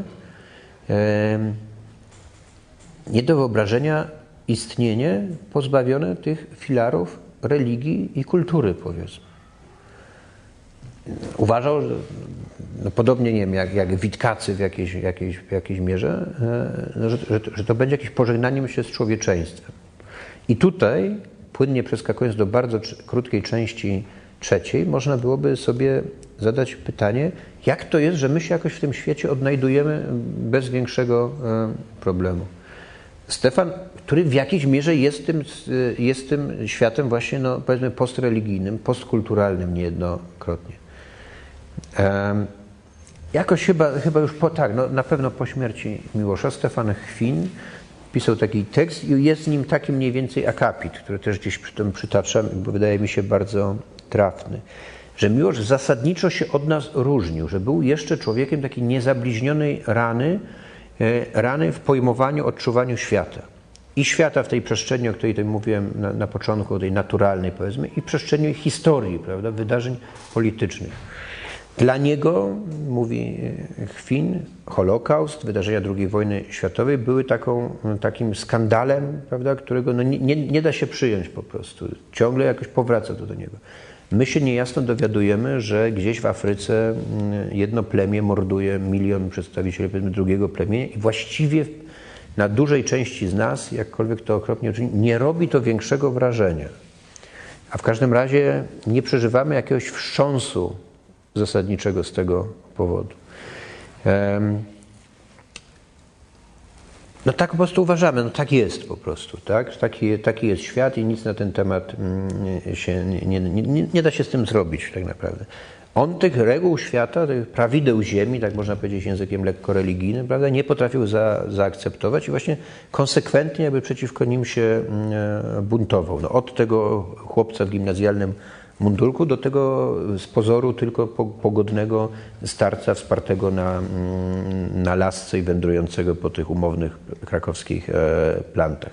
Cały czas był jakby w kontrze do tego, do tego świata, który jest już naszym światem i zresztą w pewnym sensie pojawiał się tam taki odcień w jego relacjach z tym naszym, naszym powiedzmy światem, taki odcień um, pewnego rodzaju paradoksu, czy jak to nazwać, Miłosz niejednokrotnie dawał do zrozumienia, że niesie w sobie jakąś taką bardzo gorzką, bardzo tragiczną prawdę. Jakby on nie chce o świecie, on nie chce jej zdradzać, bo ludzkie serce tego nie wytrzyma. Ale nie, nie, jeżeli Boga nie ma, to nie wolno mi mojego bliźniego zasmucać, mówiąc, że Boga nie ma, na przykład, prawda? E, albo e, jak w takim na pewno przez Państwa pamiętanym wierszu o tytule To, moje tam ekstatyczne pochwały świata były tylko pewnym pozorem, prawda? a pod spodem było to, czego boję się nazwać. Nie chciałem tego o tym mówić, nie chciałem tego pokazywać. Buntowa- wspierałem się z Filipem Larkinem, Samuelem Beckettem, z wieloma pewnie innymi jeszcze twórcami, tymi twórcami takiej jawnej rozpaczy, bo nie wolno, prawda? bo trzeba dać ludzkiemu, drugiemu człowiekowi jakiś rodzaj nadziei, pomocy w życiu i tak dalej. No i paradoks, że jak, powiem, jak sądzę, polega na tym, o tym też Chwin pisze, że ludzkie serce sobie jakoś zupełnie nieźle radzi z tymi wydarzeniami, które dla Miłosza były wydarzeniami nie do e, zniesienia. On wspomina, jak był na premierze francuskiej, czy jeden z pierwszych przedstawień francuskich, czekając na Godota, przeżywał to prawda, dogłębnie, a publiczność się śmiała, prawda, i on nie był w stanie tego e, przyjąć i za, zaakceptować. My się może nie śmiejemy za bardzo w tym, ale że tak powiem, ta siła rewelacji, odsłonięcia jakiegoś absurdu, prawda, jakiejś nihilistycznej takiej prawdy o świecie, no, straciła. Zadomowiliśmy się, można, w tym, można tak powiedzieć. On był właśnie niezadomowiony i też podejrzewam, że między innymi z tego bierze się, jak sądzę, trudność takiej rozmowy z tak zwanym młodym człowiekiem, e, umownie przepraszam obecnych na sali przedstawicieli umownej kategorii młodych ludzi, na temat właśnie Miłosza, jakby takiej możliwości wczucia się, zaangażowania się w jego problemy, które były problemami właśnie dramatycznymi. Prawda? Nie cierpiał Filipa Larkina, który nam mówi mniej więcej, że życie jest właściwie dość bez sensu, prawda? Rzadko mówi coś innego, mówił coś innego, ale w gruncie rzeczy najczęściej mówi, że życie dość bez sensu i wszystko jedno, czy tam się buntujemy, czy nie buntujemy, no i tak, prawda, umrzemy i to wszystko jest szare, takiej beznadziejnej, nie ma tak naprawdę możliwości jakiejś więzi międzyludzkiej, prawdziwej i tak dalej. No, nie, on nie mógł tego zaakceptować już, prawda, właśnie. I takie boje prowadził właśnie e, swoje. I te boje, boję się, boję się że, te, że, że te napięcia, że te, te, te konflikty w dużej mierze są jakby nie do podjęcia, że duch czasu obecny, tutaj jadąc, czytałem sobie taki artykuł gdańskiego polonisty Piotra Milatiego, który też takiej perspektywy uniwersyteckiej na to patrzy, że właśnie te pewne, pewna wizja człowieczeństwa dla Miłosza jeszcze niewyobrażalna, no teraz jest spełniona i jakby nic się takiego specjalnego, że tak powiem, w każdym razie z naszymi sercami nie dzieje. I to jest pytanie, co z tym można, że tak powiem, robić także, e, także w tej szkolnej e, dydaktyce. I ostatni mały, ale za to taki osobisty, pełen anegdot i dramatów e, akapit, nazwijmy osobisty, oczywiście nie z mojego, tylko z miłoszowego punktu widzenia który by brzmiał mniej też tak. To był, to był człowiek niepokoju intelektualnego, buntu, opowiadania się przeciwko bardzo wielu rzeczom. Ale także to był człowiek o niezwykle mocnej, w dużej skali własnych odczuć, czysto takich już emocjonalnych. I to był człowiek, który mówił o sobie, że pracują w nim dwie tendencje, można tak powiedzieć, które nazywał w ten sposób dobrą i złą krwią. Bagażem z jednej strony, rodzin, tym złym to jest polskim bagażem rodziny Miłoszów, z drugiej strony silnym, krzepkim, zdrowym, tak to, jasną krwią tam rodziny Kunatów, Syruciów, prawda, litewskich, takich chłopskich, że tak powiem, przodków. Rodzina Miłoszów rzeczywiście obfitowała, że tak powiem, w, ciekawe typy ludzkie. Tak. Byli tacy, którzy w czasie komuny paryskiej tam odbijali z klasztoru mniszki, porywali je, żeby je wywieźć, prawda? albo mm, wozili się po, po Warszawie XIX-wiecznej z zaprzęgu zaprzężone w niedźwiedzie, prawda? a później kończyli w swoim gigantycznym majątku gdzieś tam na Białorusi, w jakiejś czerei, powiedzmy, w piwnicy tego majątku z siekierą na kolanach, nie pozwalając się nikomu zbliżyć, bo w obsesji, że tam krewni chcą mnie zamordować, otruć, prawda, i tak dalej. Niezwykłą postacią był Oskar Miłosz, wspomniany tutaj, który był z jednej strony wybitnym poetą, sprawnym dyplomatą skądinąd e, na forum Ligi Narodów przemawiającym za prawami Litwy do Wilna, bo litewskim dyplomatą, chociaż takim Litwinem można powiedzieć z wyboru intelektualnego czy emocjonalnego w pewnym, w pewnym momencie dokonanego a równocześnie był mistykiem, który miał objawienia mistyczne i był przekonany, że jest po prostu namiestnikiem boskim na ziemi, który ma pewną prawdę do przekazania, że od jego objawienia rozpoczyna się tam kolejna era w dziejach e, Kościoła. Być może, już bym się tam teraz nie powiedział, że jakim był wcześniej Swedenborg na przykład, prawda, i teraz e, jest on i no miał całe swoje olbrzymie takie kosmologiczne, tak powiem, teorie na temat powiązania rytmu ludzkiego serca, pulsowania krwi z rytmem planet, prawda, na, na, na przykład. A także, jak już właśnie wspomniałem, deszyfrował, powiedzmy, czy dokonywał egzegezy apokalipsy w takim bardzo konkretnym e, planie, kiedy wybuchnie wojna, od czego się zacznie tak dalej. Zresztą zdaniem Czesława Miłosza, przynajmniej w części tych odczytań, miał jakiś rodzaj e, intuicji. I to dla, zresztą dla Miłosza było właśnie trochę nie, niepojęte. Później się zastanawiał nad tym, bo mówił, że nigdy nie, spotykając się z tym Oskarem nie znalazł śladu jakiejś, że tak powiem, szaleństwa w jego e, zachowaniu. A to spotkanie było dla niego niesłychanie ważne, bo trzeba pamiętać, że jednym z ostatnich, albo i ostatnim wprost poematem, który napisał, to jest poemat Czeladnik, właśnie o Oskarze Miłoszu. A ostatnim wierszem, który podyktował, jest wiersz Dobroć o Oskarze Miłoszu. I pisał o tym Oskarze Miłoszu mnóstwo razy wcześniej, prawda? To był ktoś, kto dał mu też taką perspektywę religijną, religii wyzwolonej z polityki na przykład, um, takiej uwikłanej w polityczność, jak w Polsce międzywojennej. I napisał, że od kiedy go poznałem, za moich wierszy zaczęła prześwitywać wieczność. Nie, nie dokładnie tak, ale tak jakoś to e, napisał i który go naznaczył niesłychanie silnie. No, było to pewnie najważniejsze spotkanie jego e, życia. Ale obok, jeszcze bliżej, byli też tacy mniej, że tak powiem, udani Miłoszowi. Był, był jego ojciec, który miał być podróżnikiem, wielkim myśliwym, inżynierem, a skończył ostatecznie w Suwałkach jako taki powiedzmy geodeta czy inżynier miejski, który tam jeździ na motorze po drogach i, i, i sprawdza stan, czy tam naprawiono most, czy nie naprawiono, czy jest dziura zasypana, prawda, i załatana i nie. A dla, jakby to powiedzieć, nie, e, oczywiście mówię to jako geodeta, który jeździ po drogach i sprawdza, czy tam dziurę gdzieś zasypano, ale dla chłopca, który był tam właśnie, nie wiem, po, w starszych klasach gimnazjum, no to wtedy taki los mężczyzny w średnim wieku, który jest przeciętnym losem, no był nie do zaakceptowania. To był życiorys, po prostu to była klęska, po prostu nie było w ogóle o czym mówić. Zwłaszcza, że ojciec był rzeczywiście jakoś emocjonalnie słaby, gdzieś tam zaglądał do kieliszka, prawda, i tak dalej, i tak dalej. To było odrzucenie, widać bardzo jasno w twórczości Miłosza, że nie ma tego mocnej figury ojca, że o wiele mniej też uwagi się poświęca ojcu niż matce, która była znacznie silniejszym właśnie dla Miłosza punktem. I był wreszcie taki brat e, ojca, znaczy nie taki, tylko po prostu brat ojca, mm, jaki Witold e, Miłosz, który był takim właśnie jeszcze bardziej, tak powiem, nieudanym dzieckiem. Miał być tym genialnym dzieckiem, a skończyło się na jakimś wydaleniu z armii, czy wydaleniu ze szkoły najpierw, potem podejrzeniu w armii jakiejś malwersacji, jakichś nieudanych interesach i tak dalej, i tak dalej. I znów to było coś takiego, co dla takiego chłopca, który miał w swoim, jak to się mówi, torniszcze buławę jeszcze marszałkowską, prawda, i był przekonany, że osiągnie wszystko, Wielu z nas w pewnym wieku się wydaje, że osiągną wszystko, prawda? Wiadomo.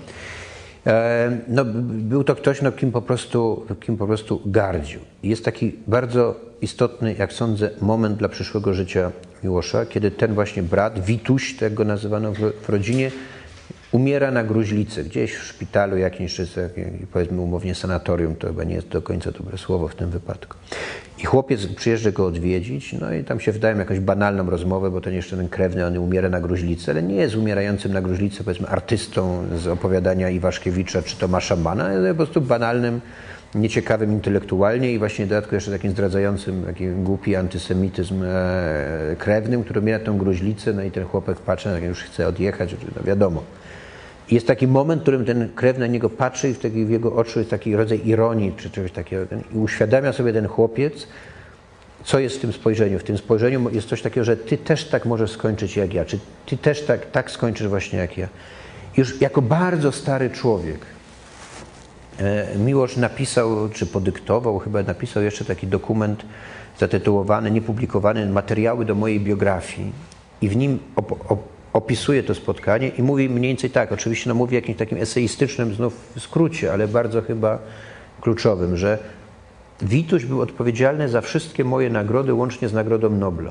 Bo tak bardzo bałem się tej klęski, tak bardzo bałem się tego, co jest w mojej rodzinie, w moim genotypie, bo on właściwie nawet używał tego takie, takie właśnie genetycznym obciążeniu, nakierowaniem na depresję, ale też miał bardzo silne pasmo właśnie takie depresyjne ale na, na klęskę, na jakąś podrzędność, na jakieś rozpełznięcie. Tak bardzo się bałem tego, e, że uciekałem w pracowitość, męstwo, zdyscyplinowanie i, i to mi pozwoliło właśnie osiągnąć to, co mm, osiągnąłem. A w jednym z, jeszcze z wywiadów, i to już jest ostatnie zdanie, e, mówi mniej więcej tak, że przez całe życie byłem jak rowerzysta rowerzysta, który musi nieustannie naciskać na pedały i posuwać się naprzód, bo jeżeli się zatrzyma, to straci równowagę i upadnie. Ja nie, nie chciałem upaść, no więc musiałem cały czas biec, powiedzmy, przed siebie, czy jechać przed siebie, no i rzeczywiście tak, tak przez całe życie biegł. Amen. Dziękuję bardzo.